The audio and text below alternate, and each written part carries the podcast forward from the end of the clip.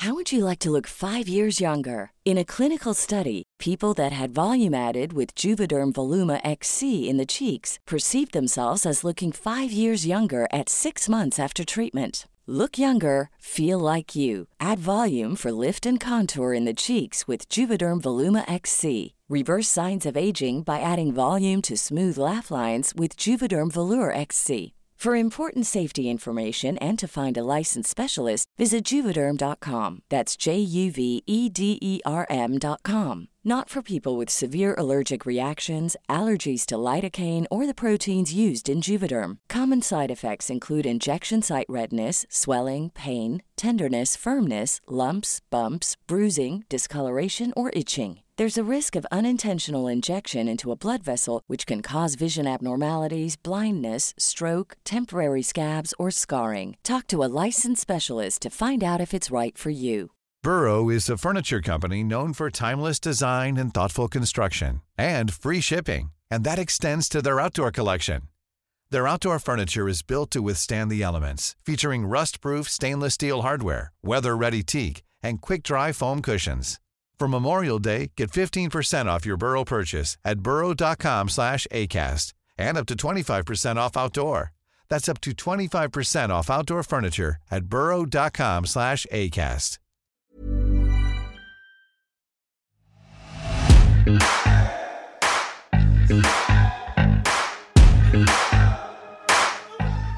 Hello, glowworms! Vanity Von Glow here for the latest episode of the Vanity Project.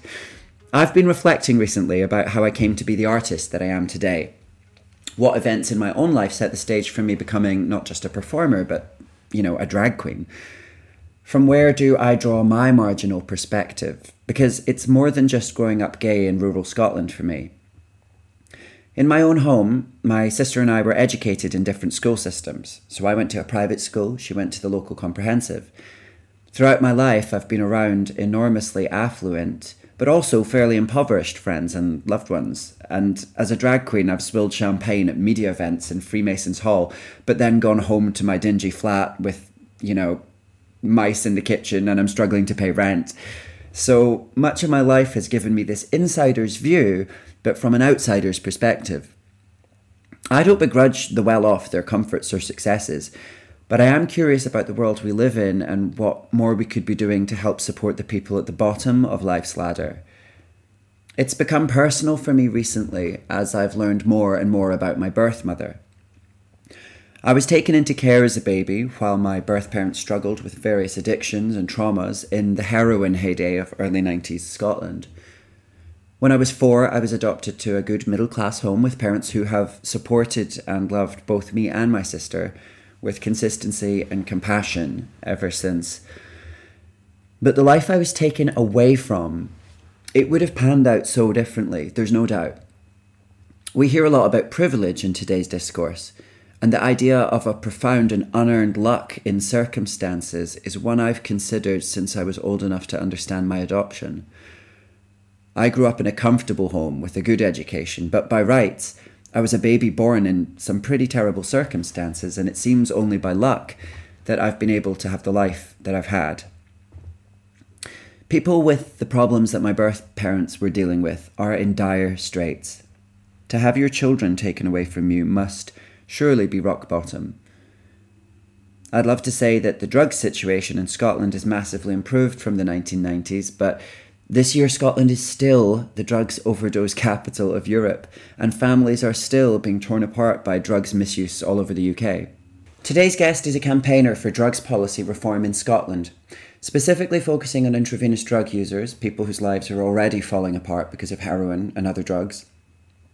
In Glasgow, he set up a drug consumption van, an overdose prevention measure, which allows drug injecting people who obviously are fiendishly addicted to powerful and dangerous drugs to use in relative safety in a way which limits the impact on the broader local community. Addicts are going to get their fix, and the van gives them a place to use that keeps them out of alleyways and residential closes and shop fronts. So, this was a controversial step which saw resistance from police and the judiciary, but several months on, the Scottish Government appears to be increasingly open to a change in drugs policy. He's here to tell us more, and I'm thrilled to have him on the Vanity Project. I hope you enjoy our conversation with the brilliant Peter Krykant.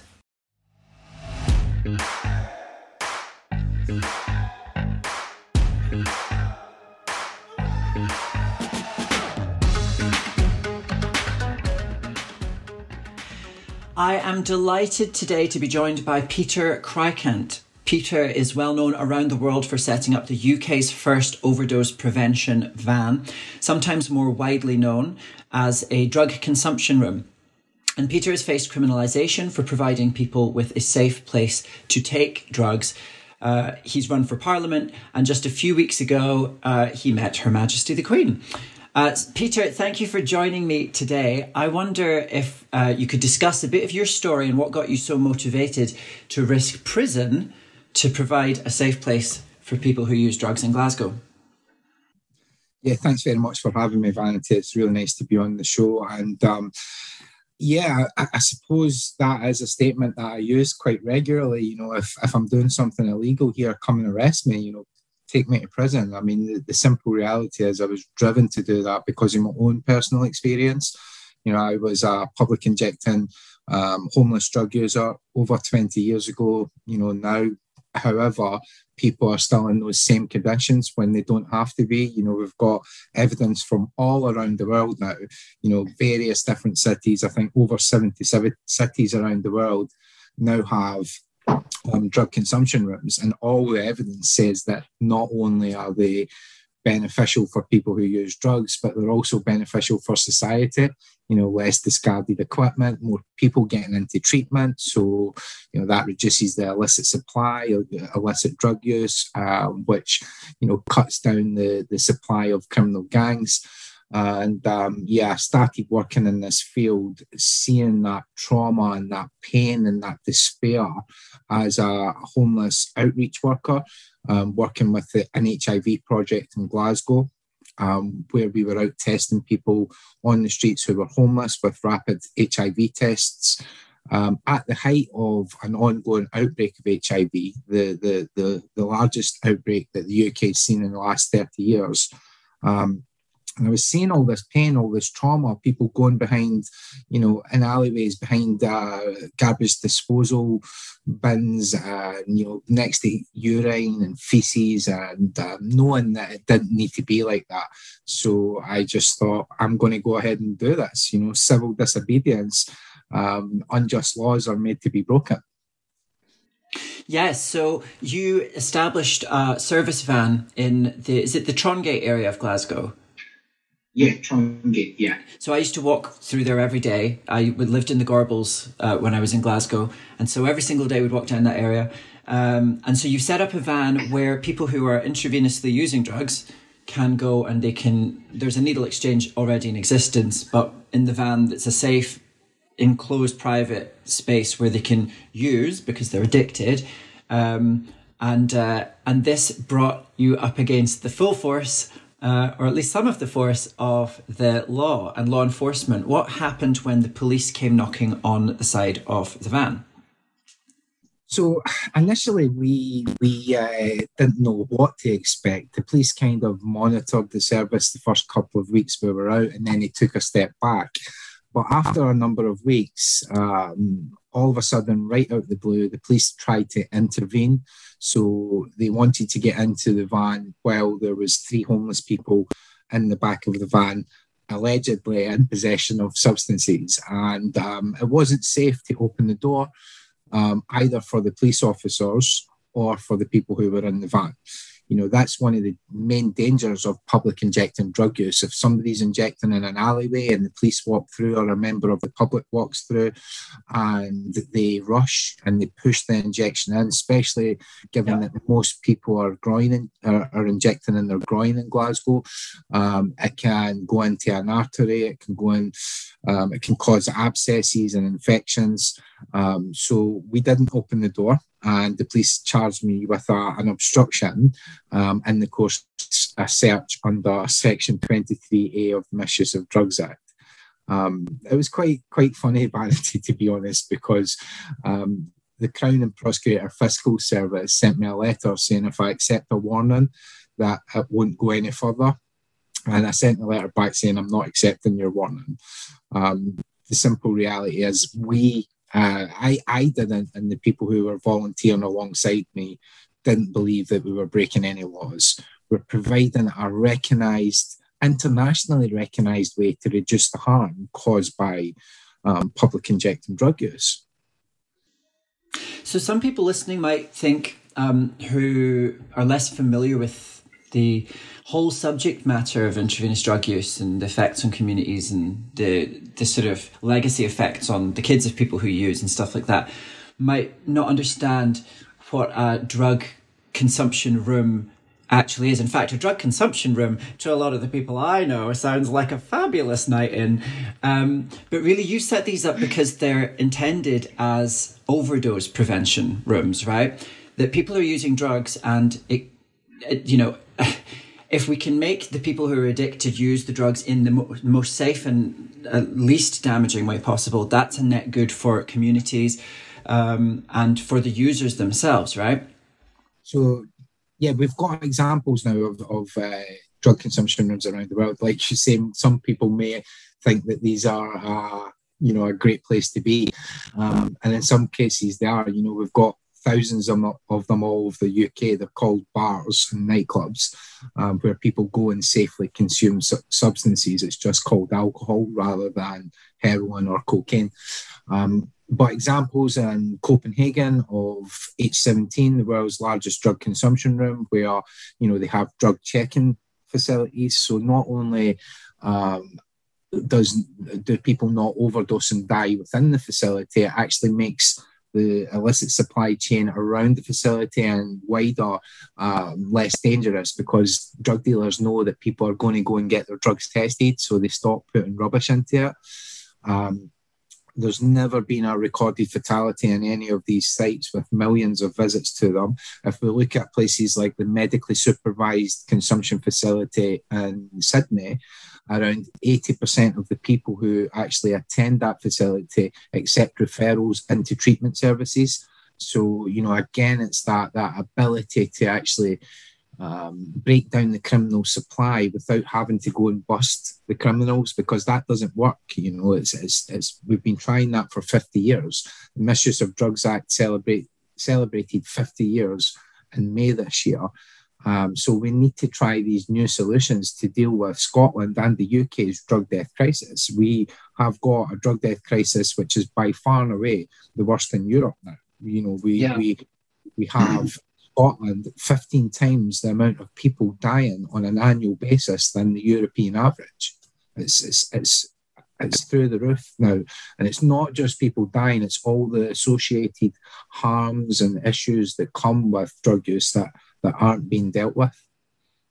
Absolutely. Um, I feel that you know this is the this is our first season of the Vanity Project as a podcast, and uh, we've had some really great conversations uh, with different guests. And this is the first one which is on a subject I think that that that has a, such a specific stigma, and obviously, um, I think some people would be curious as to, to, to my own, you know, what this is an unusual conversation for me to be having potentially. Um, I think that first and foremost, because I'm an entertainer, I work in clubs and, and bars and, and the nightlife. I have uh, I have my own opinion or my, my suspected opinion about uh, the laws around criminalisation for drugs generally. I don't think are necessarily working. Um, but it goes a little further back for me. Um, my own story in life began with parental neglect, addiction, and abuse. Um, and I was adopted when I was, uh, well, I was taken into foster care when I was a baby and then adopted. Um, and that was in 1989. Uh, so I'm 32 years old. I was born in Dundee, a city which now, in 2021, has the highest overdose death in Europe uh, from from heroin. Um, and you know, so for me, this is very real that the impact on users and their inability to then fulfill other responsibilities they have, looking after their kids, yeah, holding down a job, you know, uh, these problems are real. They affect communities in a in a holistic way, and so I think that the work that you're doing um, I'm very curious about because it sounds to me like it's a roll up your sleeves and actually try something new to resolve these issues approach. And we live in a kind of clerical time. There's a lot of red tape, but you had to uh, kind of just barge through that when you set up the van. It seems to me that what you're doing, uh, I mean, some people would argue it's illegal, right? Uh, certainly, yeah. the Lord Advocate in Scotland was cautious in his handling of you uh, because they're not quite sure what the legal status is of uh, of these drug consumption rooms, right? Right. Yeah, I think we we've seen some changes in Scotland recently with the appointment of a new Lord Advocate.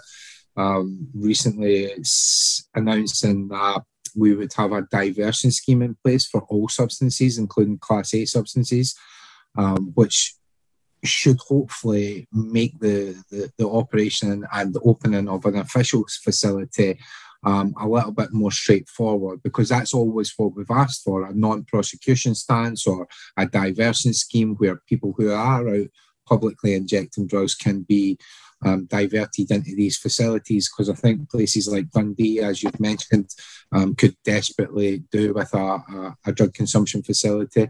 Um, per, per head of population, Dundee has one of the worst um, problems in the world for uh, drug related deaths. Um, yeah. But it's the bigger, like, again, like you've already touched on, it's the bigger societal problems that problematic drug use lead to. You know, like parental uh, substance use can often lead to neglect and children not having uh, proper care. Um, and that, for me, all of this is driven by the criminalization of drugs, you know, by the war on drugs you know, President Nixon standing up in 1971 and saying we need an all-out offensive war on drugs. You yeah. know, the Misuse of Drugs Act 1971. We go back to, you know, 1914 and the New York Times leading on a story on the front page that, you know, the new scourge of the South um, for Negroes uh, was making them bulletproof because they were sniffing cocaine you know, because they could no longer get whiskey due to prohibition of alcohol. You know, so there's there's this ingrained sort of societal war when we call it a war on drugs, when actually it's a war on on, on humanity. It's a war on people. Drugs, in my opinion, and this is a step forward to the uh, decriminalizing drugs, should be all regulated. Drugs should be all regulated. Each time somebody goes to take a drug, they should know the content, they should know what's in it, people who are problematic users should be allowed to get prescriptions that they need to keep them safe, that they don't need to go out stealing or begging or cheating to, to, to get the money to buy illegal drugs. You know, that's that's where our problems for me all exist within the criminalization and the stigmatization of people who use drugs because there's a cat and mouse effect there, isn't there? That you know, when when when drug use is was a criminal offence, then it becomes incumbent on the criminal justice system to pursue uh, people who are using yeah. drugs. Uh, you know, we we have a general understanding, like in the UK now, nobody really wants the casual weed smoker to go to jail for smoking weed, right? We find that to be absurd.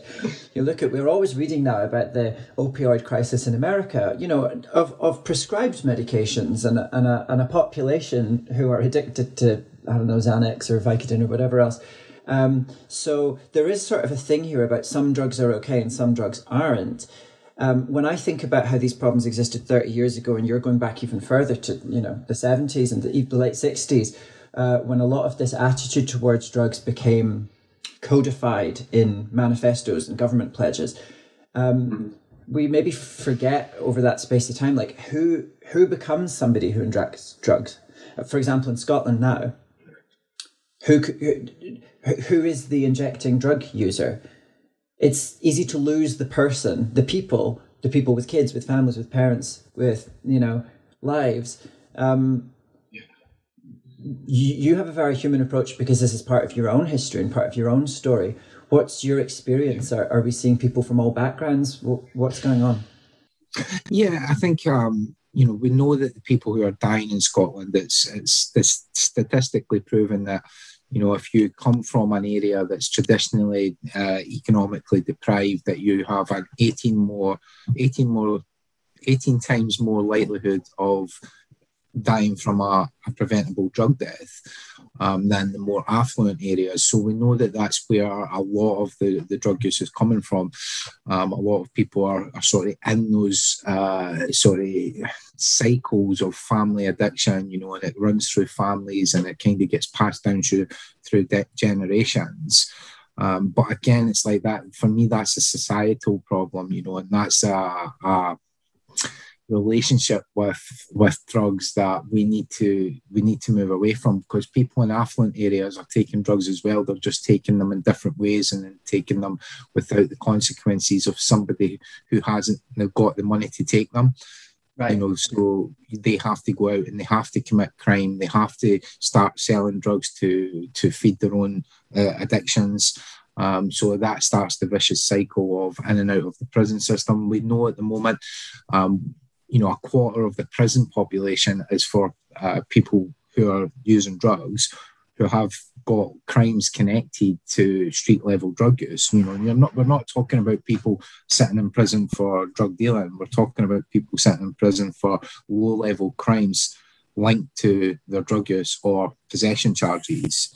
You know, which is absolutely insane. And although cannabis now is seen as much more, uh, you know, acceptable um, we still see a lot of people going to prison. I, I, I, I read about a young guy here in Falkirk, um, in the in the Falkirk Herald recently, who got sent to prison for 23 months for cannabis plants in his house. Um, mm. You know, these are the types of people that we should be employing. You know, we should be giving these people jobs and yeah. allowing them to just distribute these substances locally. I mean, one of the hardest parts about my campaign um, over the last two years, 18 months, two years, has been the amount of families that have got in touch with me to say that they've lost a loved one, you know, like um, a son, a brother, a sister, you know, a parent, um, a daughter. And often it's a really difficult conversation because they, they blame the, the where the drugs came from. But yeah. actually, it's not where the drugs came from that, that is to blame, it's where the drugs are not coming from because the majority of our deaths are because of the illicit supply chain. I mean, you mentioned heroin in Dundee. The reality is that one of the biggest killers now in, in Scotland, including Dundee, is street benzodiazepines, um, which we created the need for that. You know, there, yeah. there are made in some, some flat in Glasgow somewhere by some gang, you know, and, and um, nobody knows what's in them. They're killing people every day. Yeah, yeah. Um, when you set up the initial fundraiser for your um, for your um, overdose prevention van, how long ago was that when you were first raising the money together for it? Well, that, that would have been about um, the start of the pandemic. So was that March 2020, around about then? Yeah. When I very first set up the first fundraiser. Yeah. Which was closed down. Right, that's right. So it was closed down by one. I suppose it was an online platform that you were trying to uh, sort of garner support through. Um, yeah. Do you want to name them? um, was it those bastards at change.org? No.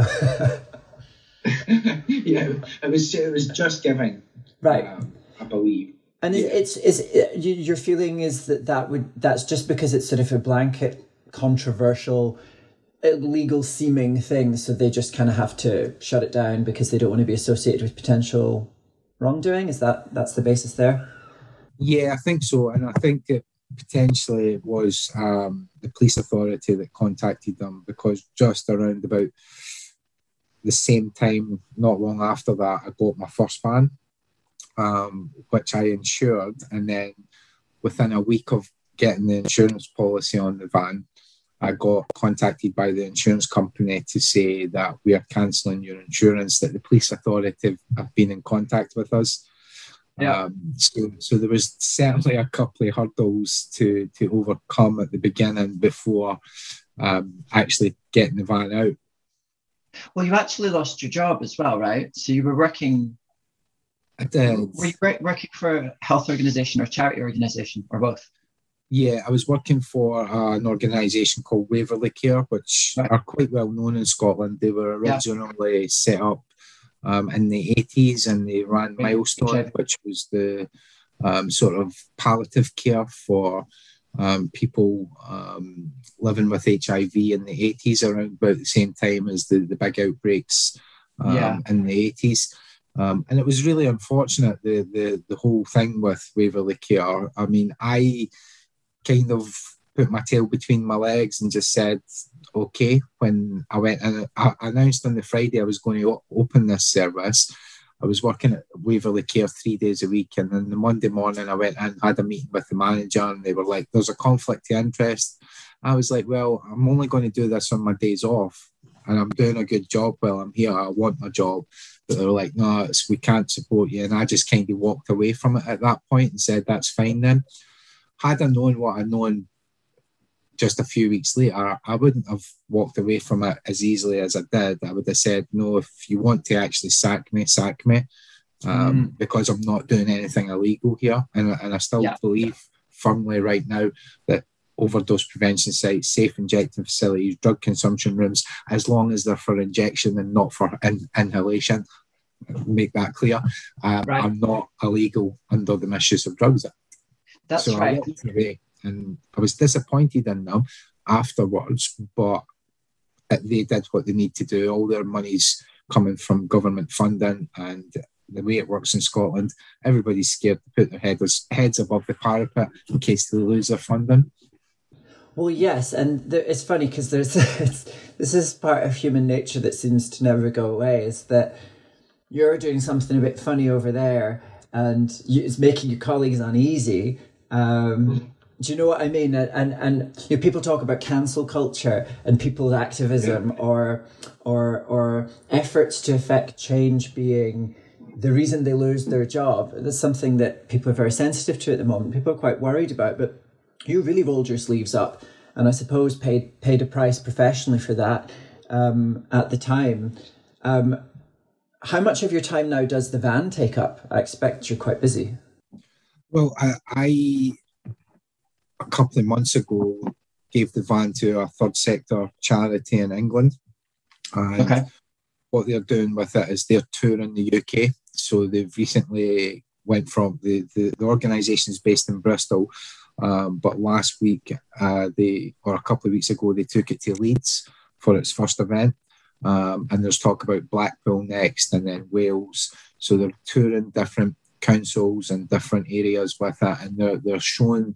Um, hopefully, police and crime commissioners and um, people who commission drug and alcohol services in, in different areas what can be done and what can be done really simply. I mean, after the old transit that we started with, and people saw that I was serious, the donations started flooding in so we were able to upgrade to an ambulance, a decommissioned ambulance, which was a real sort of visual sort health response to a health issue, you know. So right. um, I think them touring with it now will be a great uh, means to continue to push this debate forward. Um, towards the end, when I was running the service, um, one of the main um, stumbling blocks, blocks was capacity. Um, I would often yeah. have three people in the back of the van injecting heroin or cocaine, and I'd have a queue of people outside waiting, you know, like maybe six people waiting outside the van um, to get in. Um, it's, it's one of those ones, though, you know, where when people are buying drugs, the drug dealer comes at the same time, so everybody gets their drugs at the same time. So all of a sudden, you know, yeah. you've got this queue of nine, ten people waiting to get into to come into the van, and and the fact that people were queuing outside the van every day um, towards the end really sort of nailed home that if we had one of these facilities in Glasgow city centre, people would use it. You know, they would come, they would use it. You need to start charging entry. It sounds like a sounds like a thoroughfare. Um, well, yeah, I could have charged some heroin or cocaine, maybe. I, I know that some. I suppose that the I, the the visual of of people queuing up to use their drugs in a more safe environment. To some people, that's a kind of dystopian vision. Um, you know, that's the kind of future that would make old grannies in the fifties clutch their pearls. Um, I mean, I believe that we have to accept that like addiction is a reality of the human experience. Like we are, you know, on a spiritual basis, you could argue, you know, everyone is addicted to something. Everybody has something that they're holding on to, and it's it's hard for them to to process and let go of. Um, but talking of visuals, so obviously you've now upgraded to a decommissioned ambulance, and you're aware of the the sort of power of that image um, in transitioning people's thinking from this as a criminal issue to a health issue. How important is theatre and the theatre of images to your work? Because it strikes me that when the police come knocking on the van door and they issue you with a caution and then uh, the lord advocate says he'll you know that'll turn into a warning and then you reject that and say no you're going to have to prosecute me and then they choose not to prosecute you because they're not certain about the actual legality of this uh, of this legislation. There is theatre to all of that. That's a story. Uh, it has all the components of, of good theatre a lot of resistance inside of it. That's that's kind of that's the part of the story that people latch onto and that's made this a media sensation.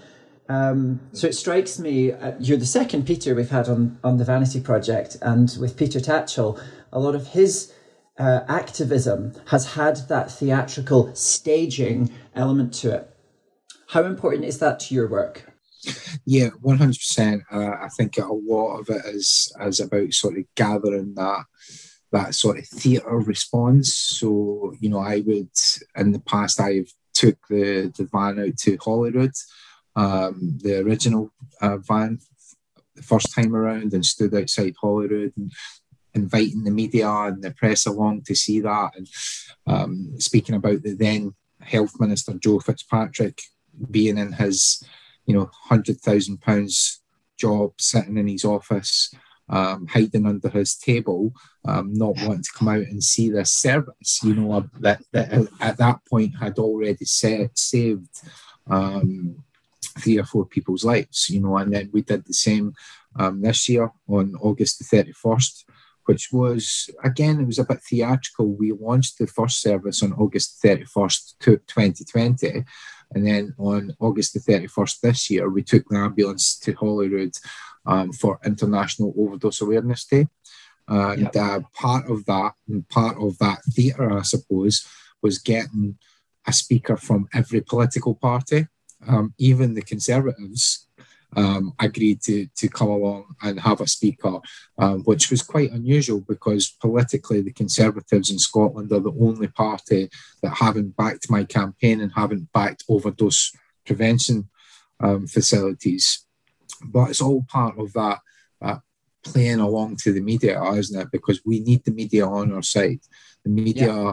is where the changes happen because it's the media that, that, that, that speaks to the public, you know, and if the public um, have this awareness that these facilities uh, and other um, things that we just don't see a lot of or don't have at all in certain parts of the UK, like heroin assisted treatment, actually have so many benefits to society as a whole. If the public see that through the media um, and the media portray that as um, you know a benefit to everybody, then eventually the governments need to listen because it's it's the public who vote. And unfortunately, right now, they're only driven by, I mean, we've seen Sir Keir Starmer, you know, who we would expect to be standing up for people like me from economically deprived areas and backgrounds, you know, who have issues with substances, saying that he wouldn't change anything. You know, he wouldn't change mm-hmm. anything. I mean, that is not the Labour that I grew up with in the late 70s and 80s in Scotland. You know, the Labour that would stand with the miners, that would stand with the workers that would stand with people from economically deprived areas. Um, you know, we, we don't have that now in Labour. So unfortunately, I think where we're at just now is it's a real push through um, Scotland to, to get some of these changes. And what we need to do, what we really need to do is we need to get some of that theatre into the right wing media. So the Daily Mails and the LBCs and the GB Newsies, because it's it's all fine and well getting some of that getting the theatre and the Guardian and um, Vice and you know the places where you expect it to be, um, but we need to reach different audiences now. when you talk, because uh, you, you, were just saying um, there's a distinction here in what your van the service that it provides is, is specifically here. We're talking intravenous drug use, and you made clear to mention that that's not drugs to be inhaled. Now, am I right in understanding the reason for that distinction is that the existing legislation was drafted in a time where intravenous drug use wasn't actually really thought of, wasn't known about, or perhaps not even happening. So it's through that kind of loophole, or the fact that drug use has, uh, I don't want to say modernized, but it, it uh, the legislation is obsolete to the drugs that people use now, or to some of the drugs that people use now. Um, which sort of brings the issue of what is the actual legal position here, because the UK government, a conservative government, and I, I feel like this because, because the conservatives will view this as a law and order issue, perhaps more than a health issue. That's why this specifically in the purview of Priti Patel, who's the Home Secretary, who I've always thought has the air of a Hollyoaks villain to her. Uh, like, you know, a low level villain. She's not a Batman yeah. villain. She's just a Hollyoaks villain. Um, but, uh, but, you know, she wouldn't countenance changes to how the policy around intravenous drug use, she wouldn't, she wouldn't have that change in England. In Scotland, though, the position seems to be, and what your activism is oriented towards, is that the Scottish government could claim this as a health issue if they wish. Um, and you're trying to embolden the existing government in Scotland under Nicola Sturgeon to take this and run with it and actually, you know, use that because it is a devolved power. And Scotland has a unique issue here with intravenous drug use. Um, what what are the obstructions within? Is it within the SNP? I mean, because it's one thing the Westminster issue. Um, but but it seems like there's some political will. You've actually met the first minister um, and her health advisors, so there there seems to be a relationship there. What's holding things up? Yes, that's a it's a really difficult one because you're right. I've met Nicola Sturgeon on a couple of occasions now. I've met with uh, the new drug policy minister on a number of occasions as well, and the Drug Policy Minister, Angela Constance, was recently quoted in the newspaper to say that we are going to go ahead and open drug consumption rooms and we're not going to wait for Westminster to say so. So, it, it, for me, as somebody who's not a politician, I'm just like, well, when? you know, like I could give me 50,000 pounds, which is like a drop in the ocean for the yeah. drug and alcohol budget, and I'll go and open one tomorrow, you know, like literally, and it'll be yeah, enough that strikes me that that actually this is not a it doesn't have to be a, a, a high cost enterprise.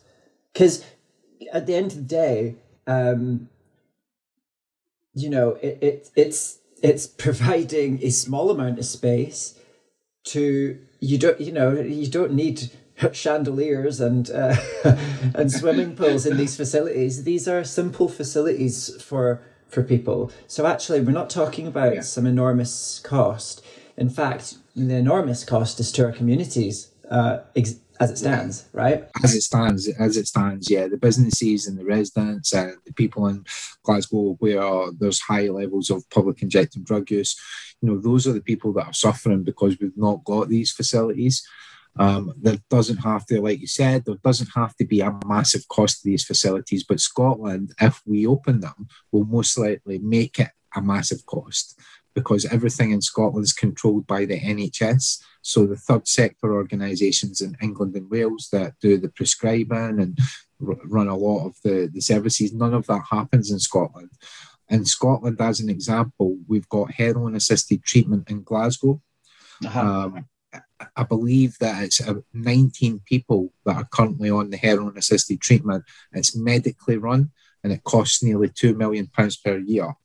Now, the same could be run in England, and it is being run in England through the third sector for a third of that cost. So everything's three times more expensive in Scotland because it's medically medically supervised and run by the NHS. But these facilities could be run on a shoestring budget. I mean, we could have third sector organisations in there. Like you say, we don't need chandeliers. We need some stainless steel tables, a bunch of chairs, and then another room where people can be filtered into after they've used drugs if they need any medical supervision. You know, and that can be disconnected from the actual supervised injection area altogether. So you don't even need medical staff in there. What appetite is there, do you find in Glasgow, for volunteer assistance with this kind of thing? I ask because, um, well, on the one hand, it seems to me that there might be some people may be anxious about volunteering in this particular area on on safety grounds, right? Some people are skittish around people who are who are using, etc., etc. But I did read that there were students from the university who were signed up to volunteer or were planning to volunteer, but kind of got their knuckles rapped or were spooked by the university telling them this is going to adversely affect your prospects or your job prospects.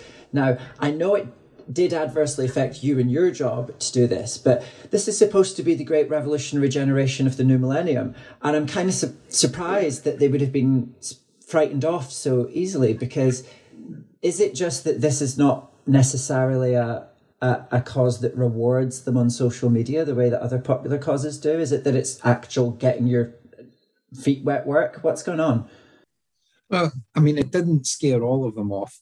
Um, one medical student who will obviously remain unnamed actually treated somebody with naloxone and saved somebody's life. Um, oh, they wow. didn't ever, yeah, they didn't that's, ever want to be named. That's that's the drug that can prevent overdose when an overdose is coming on, right?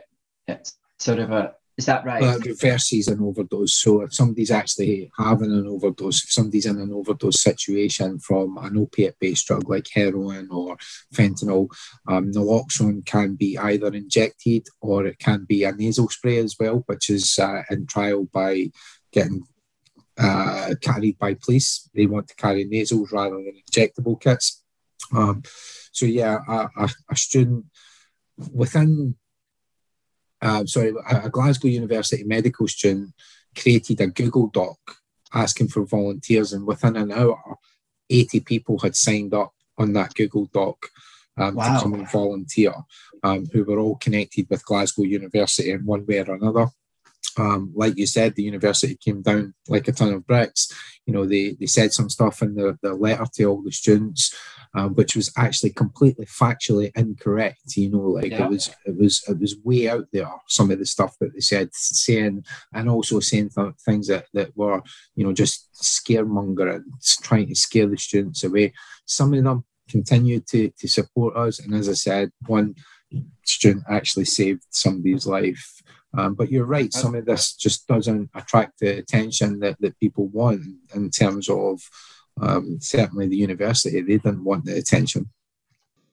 Well, it's one of those things that, like, the great issues of the day that are, you know, we saw in our lockdown, people are really ready. And I suppose, I suppose, think what you will of Instagram activism. People were really ready to engage or at least have conversations or be seen to be having conversations around race and around, uh, you know, around immigration and all the other issues of the day. But uh, if you, when you look at uh, even the, the the horrible drama uh, of of uh, the tragedy of George Floyd's death, you know, the man was struggling with his own drug issues there as well, and you know was was was full of, of fentanyl, and so actually.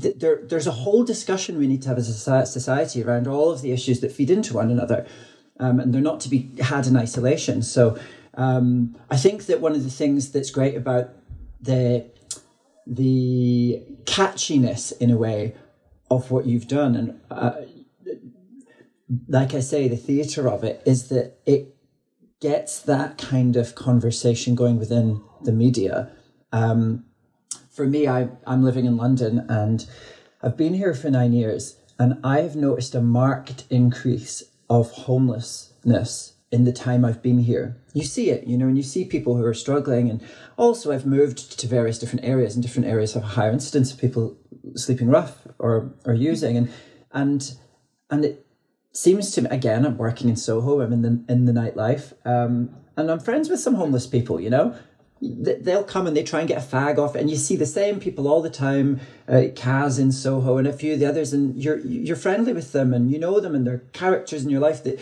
you see you see and you say hello to, and and I don't think I know of any of them who aren't also addicts and struggling, and that the homelessness and the addiction are kind of part of the same thing. So for me, I yeah. am not sure what I can do in in in in my in my capacity as a ridiculous entertainer.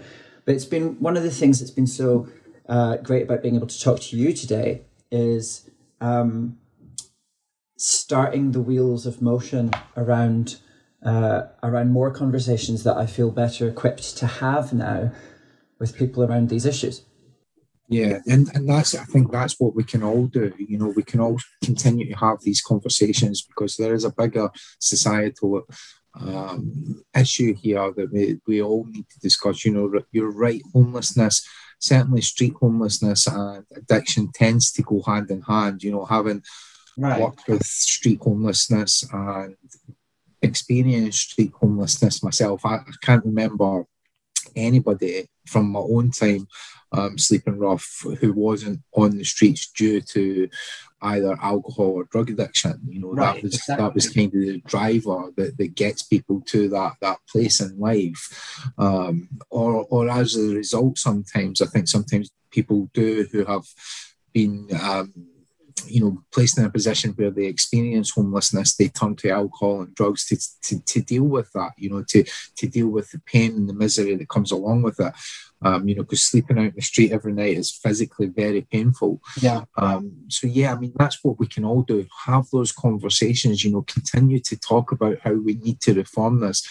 Um, I think what I'm focused on now is I'm focused on safe supply of prescription medications to people because ultimately what we've all fed into, what the media have fed into, what the public feed into is that drugs are bad. Therefore, the solution is to get everybody off drugs. If we look at countries who have had drug death rates that have been on a par with what Scotland has now, countries like Switzerland and Holland and Portugal, none of them have solved their drug death crisis by sending everybody to residential rehabilitation centres. you know, if not, it's not going to happen. People are going to continue to use drugs. And what we've we are so risk averse to, especially within prescribing, is giving people enough drugs so they have any type of euphoria. As soon as somebody has a little bit of euphoria, it's like you're mm. getting prescribed too much drugs. Yeah, you know I mean? back on, yeah. Yeah, we need to take you off that. We need to reduce your medication. You know, and people often just get to a place of stability with their medication, like methadone, um, in the community, and then they're they're encouraged and coerced to start detoxing in the same communities that they've been traumatized in the first place, where they've got a heroin dealer two doors up from them. It's no wonder that so many of our drug deaths have a combination of prescription and illicit substances, because mm-hmm. people just don't get the medication that they need to stay away from illicit substances. You know, so for me, that's the conversation now all the time. I'm not against residential rehabilitation or people living um, abstinent, drug free lives who have pre- previously been problematic substance users.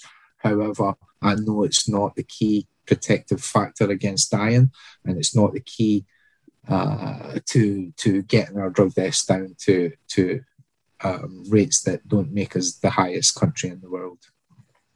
So for now, success is the impact on the people who you're directly servicing. So that's you know I think it was forty or fifty regular visitors to the to the uh, to the van, um, but also the wider impact to us, myself, other people listening, to sort of rethink and perhaps join in your mentality the group of people who feel that these issues around drugs aren't going to be resolved by draconian uh, criminal interventions, but actually by a more holistic, compassionate realism. And that certainly is something which I know from my situation. I've had a very good life and I'm very happy. Um, you know, but to, to be taken from a birth mother because of issues around all of this stuff and to know that these approaches were not in place back then and to some extent, you know, aren't, aren't still in place. I know that, uh, you know, that's a, that's a that's a that's a little tragedy. It's a tragedy for people to have to have those experiences of separation, and uh, and obviously the life that you've had as well yourself has been fraught with challenge. Um, I wanted to end by saying that uh, one of the things that strikes me about people who are going through a process of recovery from addiction uh, and and uh, and and dealing with that every day is I notice there seems to often be a, a component of the recovery is a call to higher purpose. You know, a sense that actually part of how you recover is by being of use in the world to the people around you. And that's something that you, you can't argue that's what you're doing. That's completely what you're doing. Um, how important is that to your own recovery? Or, or, or indeed, are there are there risks? Are there risks to your own recovery because you're in closer proximity to some of the concerns that you've had in the past? So yeah, I think it's it is sometimes um, you know this this sort of calling to to try and help others to to um, you know give something back when you've been through struggles like homelessness and addiction. Um, and I don't know if you're aware, Vanity, but after 11 years of abstinence, I used drugs again recently. Mm-hmm. And I, uh, I nearly died. You know, I nearly died. And um, the simple reality is that that that's what scares me. You know, that's what scares me so much about the the the, the, the society that we still live in. You know, that if people do choose to live drug free lifestyles and they can cope with that and they have the support, excellent.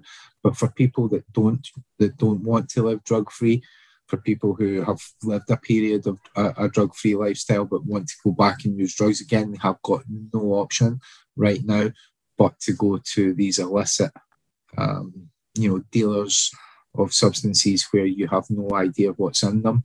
Yeah. Um, so that there is this, uh, you know, sort of internal struggle with me because I, you know, I believe that um, people should have the right to use drugs if they want to, and they should be able to have these substances without, you know, fearing what's in them that, that is going to kill them. Um, so yeah, it's, it's been a real struggle um, for me personally. It was a real struggle, um, you know, having such a long time of not taking drugs to going back to taking drugs again. Um, and it has impacted all areas of my life. You know, like running this this service has impacted greatly all areas of my life. But thankfully now, um, you know, I got the support of an organisation behind me, um, and the organisation that I'm working for now, you know, are just fantastic. You know, they employed me as an activist, and you know, if if you see any of my uh, social media stuff. Um, it stands out from anybody else that's in an employed job at the moment because I'm allowed to say what I want to say. Um, yeah. And that's very, very hard to come by in this environment. So, you know, I thank, yeah. thank them so much for, for giving me the opportunity to get paid at the same time as doing a job that I love. Yeah. Um, listen, for me, I lived, I went to Glasgow when I was 17 and I lived there for seven years. So to me, Glasgow is very much kind of home. It's where I became an adult and found myself and uh, and made all my friends. And and I go back to Glasgow a lot to perform and to visit everybody. And for me, to know that it's somebody from my neck of the woods who's started this this uh, started this movement here in the UK where it's much needed, and in Scotland to know that that's someone from my neck of the woods, from Glasgow or from Falkirk in your case, but close enough um, is great because that's just the chutzpah of um, of our local area, isn't it? To get up and, and do things. And so, thank you so much for the work that you're doing, um, and thank you so much for coming on the Vanity Project um, in our first uh, season. And I'd love to catch up with you again in the future and find out how things are progressing. That would be fantastic. Thanks so much for having me. Is there any way that people can support your work? If there's a link or anything, uh, we can obviously post that for them to follow. Um, or indeed, they can follow you. You're on Twitter. Are you on Instagram? Or you, what's your deal? Yeah, I'm on Twitter. It's uh, Pete Krykant, uh, OPC. Uh, that's the same on Twitter. Uh, sorry, on Instagram as well. And that's really the best place to to uh, to follow and uh, connect and to support the work. You know, this is all about a public campaign for political change. Peter, thank you very much. Thank you.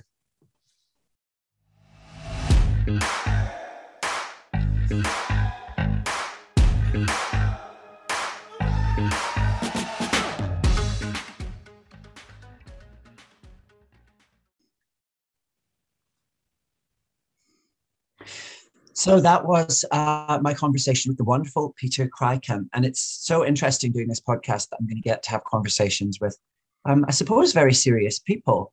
Um, so to lighten the mood, as you all know by now, we always have Queen's Corner, a little gossip with one of my cabaret pals at the end of the Vanity Project podcasts. Um, today, however, it's not a drag queen. It's actually a drag king and one of the UK's leading drag kings. Drag kings um, are on the rise. They can be found in all sorts of unusual places now. And uh, and he's here to talk to us today. So please welcome Louis Cypher. Hey, hello, love. You all right? I'm fantastic. It's so nice that you've come on, and I haven't spoken to you in a while. So thanks for doing this. I know. I was just saying, like, I'm looking at you before in the picture. No one can see this, but I have to let them know that you're absolutely dreamy out of drag today, babe. Oh, I know. See, we hide me away when I'm not in a wig. We hide me from public view. We don't want anyone to know that I'm actually a, a total ride. okay, yeah, a bit different for me out of drag, but yeah, yeah. Well, I can just I can just make the cups of tea for afterwards. It's fine.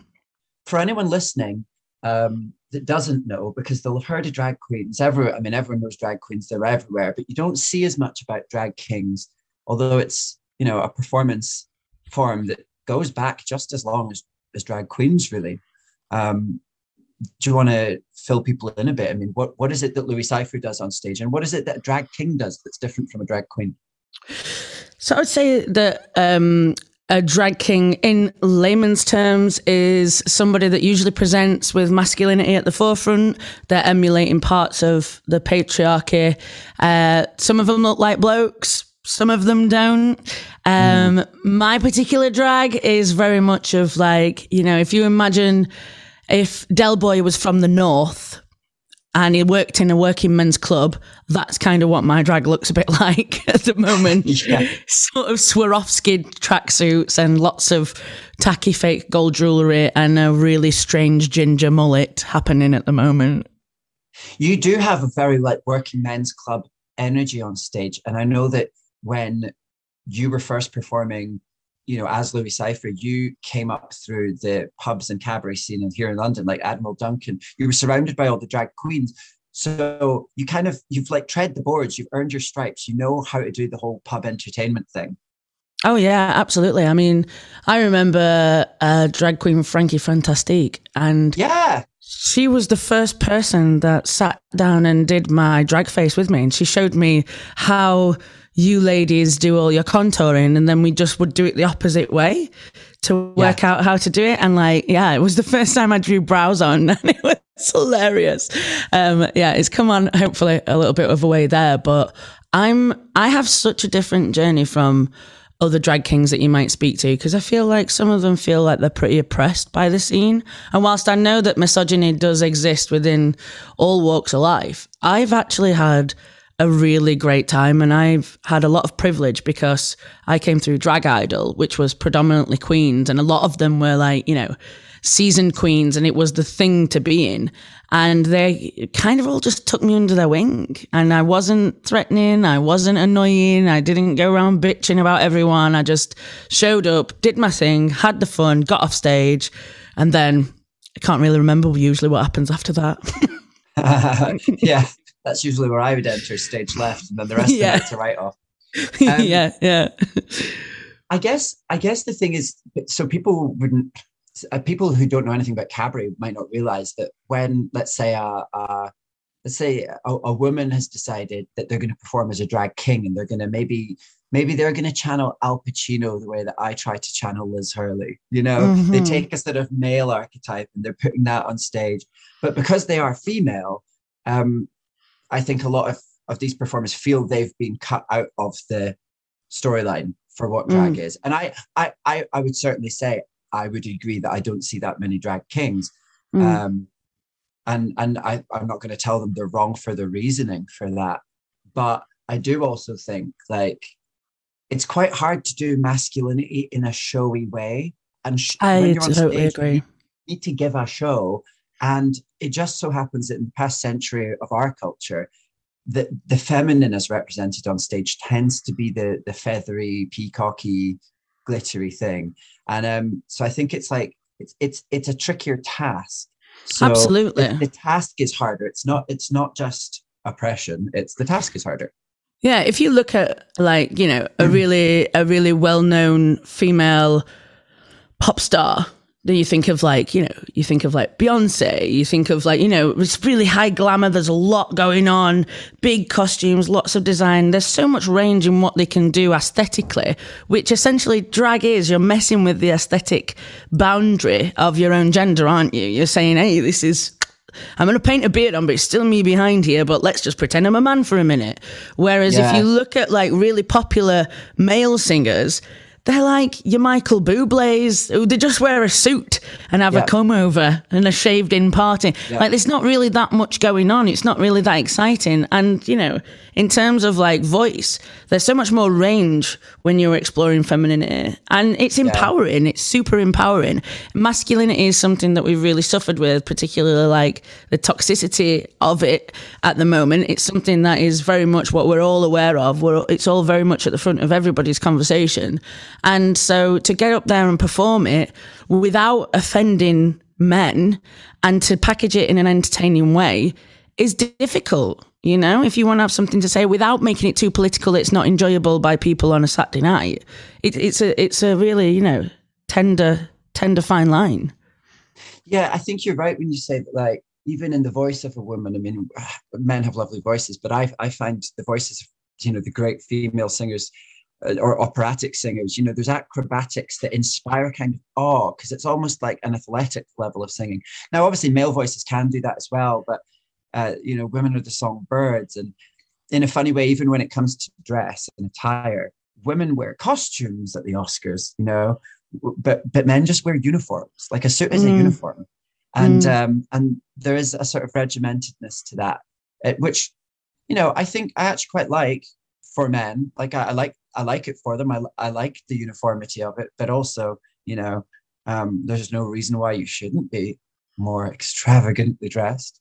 Yeah, and I Um, think that's happening now. You know, we've had people like Bowie, we've had people like Prince, and like you know, they're all like they were mixing it back up in the day, like you know, a couple of decades ago, and now we're coming back around because I feel like things have shifted where women are encouraged to wear more baggy, relaxed stuff, just go out in leisure wear, and that'll make you look rich. Men are like, okay, now here's this, you know, super masculine shaving moisturizer. Get this on your face, and it's like now that's part of like masculine. It's as if we've gone.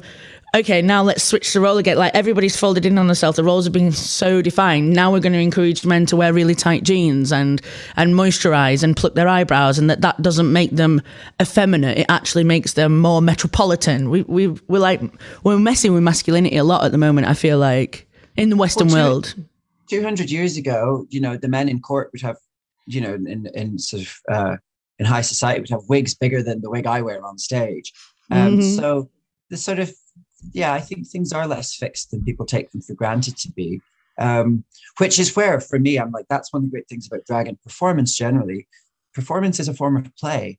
Um, you know, uh, it's it's it's not just dress up because it's more than just the clothes. It's about the shifting sands of persona and identity and there's sort of some psychology at play and that's for that's why i think that's why and i mean this in the nicest way it's why dumb people don't like drag Mhm. Um, oh my god, that's so true. they're uncomfortable because they can't they don't know where they stand at any given moment. And the truth is that if there's something to learn from drag it's that it probably doesn't matter where you stand. Everything's fine. It's all like people are here to have fun. There's a bit of a almost a psychedelic one love thing that happens when when you see a brilliant drag performance.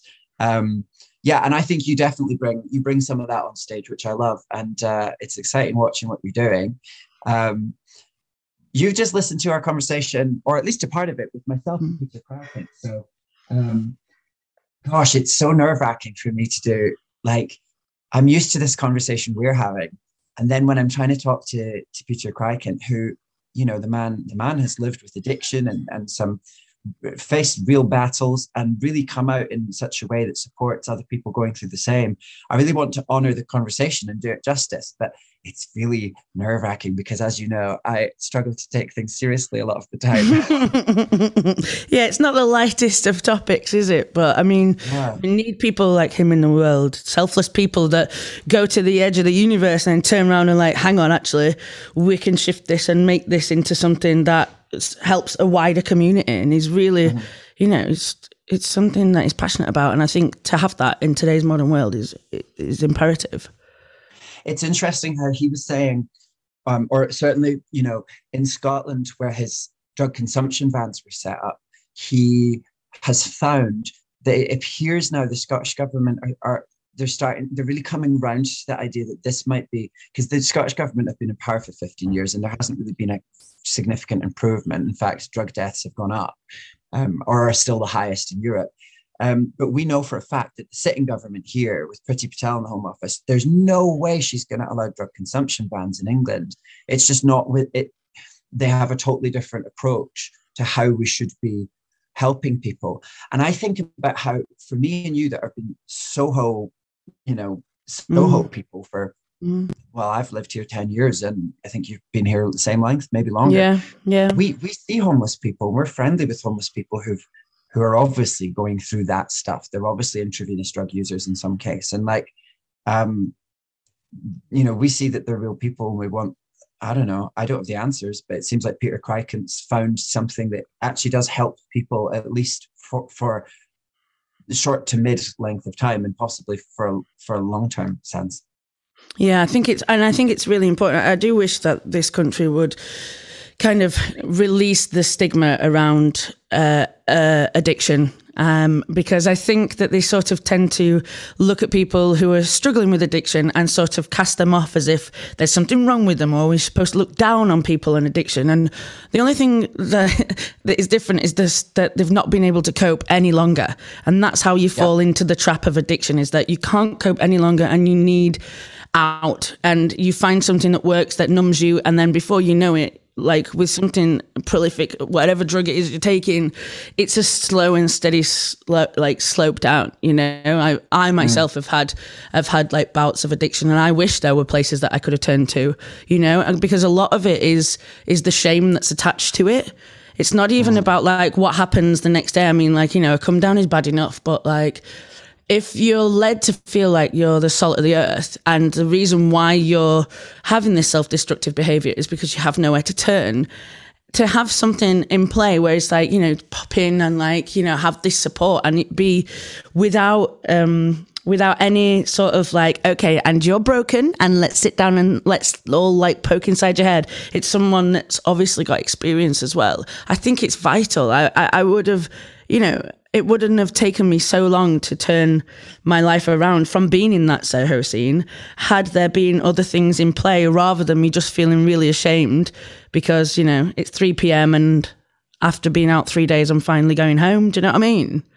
Do you think, I, because I think about this sometimes, like, um, I've had, well, we, you and I, we've been on the same bus in in life many many times and like we've had our party years and i still enjoy fun like i still you know night being a nightclub performer is great fun and you get to go and and dance and be up all night and talk to people and meet pop stars and it's really fun and all your friends are artists and that's great but at the same time i feel like it's been part of growing up like i'm not sure that an intervention by somebody would have sped up my healing process from hmm. it's like you kind of have for me, I kind of had to get there in my own time. But definitely, if I didn't have the internet where I was able to Google and like uh, sit and read quite vociferously, read about psychology and about mindfulness and about the effects of childhood events on your current life and all that. Like, if I didn't know about any of that, I, if I didn't have the internet, I wouldn't have been able to find all of that. I wouldn't have gone to a library to find that. Um, if if my life had been in the 90s then I'd got myself in a pickle. And some of my other guests here on the podcast have talked about addiction too. Um, and it just it amazes me that like it amazes me that people grow up thinking that somebody with those issues is to be sort of disgusted or or to be shown contempt to because really it's just broken people or people struggling away Absolutely. I mean, I for all of like sometimes I look back and I think, oh my God, I was in some really dangerous positions, or oh my God, I really took my body to the edge of the world. But actually, also, let us not forget that sometimes I've spent hours and days speaking with people who felt exactly like I did in that moment. And we were sharing a moment. Yeah, we were like, you know, partaking in things that would have been frowned upon by the police. But, you know, at that time, we, you know, you, you're out at chill and the people that you're with at that chill, you have this really incredible bond with. And sometimes, sometimes good, sometimes bad. It's, it feels like a bit of a therapy session amongst people that are Oh, feeling yeah. that same vibe. Yeah, yeah. I wonder if um I mean I would say well while while while while I've had my run-ins with the substances, I've also had my limits and I've also known places I'm not going to go. But I think that, you know, as those are sometimes luxuries that, you know, I I'm not going to be doing heroin. You know, there are Yeah. things that have certain sort of ring fences around them that, that you're not going to participate in. But that's a ring fence that, in a way, is a luxury. If I was homeless on the street, do you know what? I bet, I bet a bit of heroin would be just the thing when you're when you're, Exactly. at, at your, and you know I worry about like you know with the lockdowns we've had and and you know oh, just there's all this tension and in, in the world I worry about friends I know how quickly it can become unaffordable to live in London rent and like Mm. how many performer friends I worry venues are not going to be investing in entertainment in the coming year because they're spending at the moment and they're going to get spooked and you know people don't always realize like, how fast the spiral from sitting pretty on top to ending up in those situations can be so yeah, I mean, that's I mean why it brought only up- takes it only takes two two bits of bad luck or two wrong moves, and all of a sudden you've got no home. It's such an extortionate cost of living in London. Say you're, you know, you work in a bar, you work in a restaurant, and the hours are so long, the pay is not that great, and your manager's like, "Hey, here's a bit of coke because I'm making you do your third 12-hour shift in a row," and all of a sudden, you know, you're on that of like trying to keep up to make the money, and then you get you get caught out, you know, and then you lose your job and you can't find another job because you're in London and all you know how to do is bartend. You, your rent day comes, all of a sudden you've got no rent. You work your way through your friends, and this in this scene that we're in, you know, how many people do you know that have gone down the road of like going on to crystal meth? I know quite a few, and I've oh, watched the dark road, and they've been like marvelous, wonderful people. But what's happened is, is just at one time, just at one time, they've had a bad day, or or they had a good time, and it was an accident, or they were at a party. Specifically, like in our gay community, there's a lot of chilling. There's a huge drug culture amongst our community, and then before you know it, they've got no home and they've got no friends because they've stolen from their friends to try and feed their habit because they don't want to have a five day come down. They've got no job. So what have they got to do? They've got time to waste. They get on the apps. They follow the drugs around the parties on the apps. And mm. then before you know it, you never hear from them again. And it's sad. It's so sad. But it's Yeah. a reality. it must sound I, I wonder sometimes like how dramatic it sounds to people who you know who because well with it i'm hoping that the podcast is going to be as we as as we go through this this limited run of 10 episodes that people will be listening all around the world and they're like what is going on is it absolute chaos in london and in short no but also yes like um, if you if you work in nightlife, these are the things that you run into and come across. And like I said to Peter Krykant, my my birth mother um, had all of her own issues with these things. That's why her kids were taken away from her. And so the impact of these things can be long lasting in people's lives. So to set up a drug consumption van, as he's done in Glasgow, and to to sort of to guide government policy as an activist, to lead them by the nose, is um, really impactful work um, because it's going to help people who are already at near the very bottom of the spiral. It's maybe going to slow down that decline so that they, they can actually get resources to just sort themselves out because that's what we want everyone to do, right? Yeah, yeah. You want to lift the lift the stigma, lift the stigma out of it, lift the shame out of it, and just to have someone there who's like on the page, has the lived experience. It's yeah, you, you you can't buy that, and you certainly can't have politicians just come up with that. Like you say, they've they the people that have lived through these times really have to lead the way in order for you know to do the Yeah. right thing. You know. Yeah. I knew that reflecting on on this conversation would be great with you. Um, you know, some of my some of the queens who are joining me for or it might be more drag kings, I think, but we'll see. Mm. It's definitely mostly queens we've got uh, joining me for the other episodes. Um, I've tried to match up with, with a subject where I'm like, oh, maybe they'll have something fun to say about that. And and uh, yeah, I mean, it's always well, it's always lovely to talk to you, Louis Cypher, and hopefully too, um, I'll be able to see you on stage again. You're doing shows in London, so we'll post your links. Um, so anybody who's interested in coming and seeing, you know, the flip side of the coin of drag can come and see you. I'm shimmying, but you can't see what I'm shimmying. Yeah, please do. Fab. It's been really great to talk to you, babe. Oh, as always. Yay.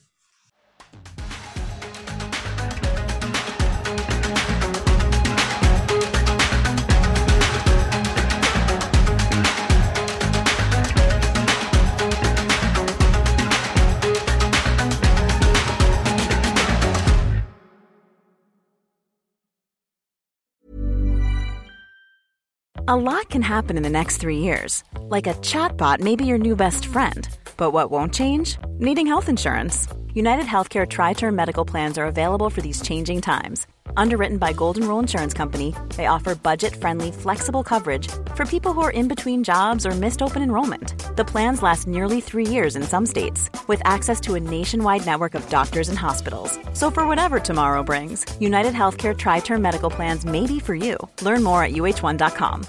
How would you like to look five years younger? In a clinical study, people that had volume added with Juvederm Voluma XC in the cheeks perceived themselves as looking five years younger at six months after treatment. Look younger, feel like you. Add volume for lift and contour in the cheeks with Juvederm Voluma XC. Reverse signs of aging by adding volume to smooth laugh lines with Juvederm Volure XC. For important safety information and to find a licensed specialist, visit juvederm.com. That's J U V E D E R M.com. Not for people with severe allergic reactions, allergies to lidocaine, or the proteins used in Juvederm. Common side effects include injection site redness, swelling, pain, tenderness, firmness, lumps, bumps, bruising, discoloration, or itching. There's a risk of unintentional injection into a blood vessel, which can cause vision abnormalities, blindness, stroke, temporary scabs, or scarring. Talk to a licensed specialist to find out if it's right for you. Hey, it's Danny Pellegrino from Everything Iconic. Ready to upgrade your style game without blowing your budget? Check out Quince. They've got all the good stuff shirts and polos, activewear, and fine leather goods, all at 50 to 80% less than other high end brands. And the best part? They're all about safe, ethical, and responsible manufacturing. Get that luxury vibe without the luxury price tag. Hit up quince.com slash upgrade for free shipping and 365 day returns on your next order. That's quince.com slash upgrade.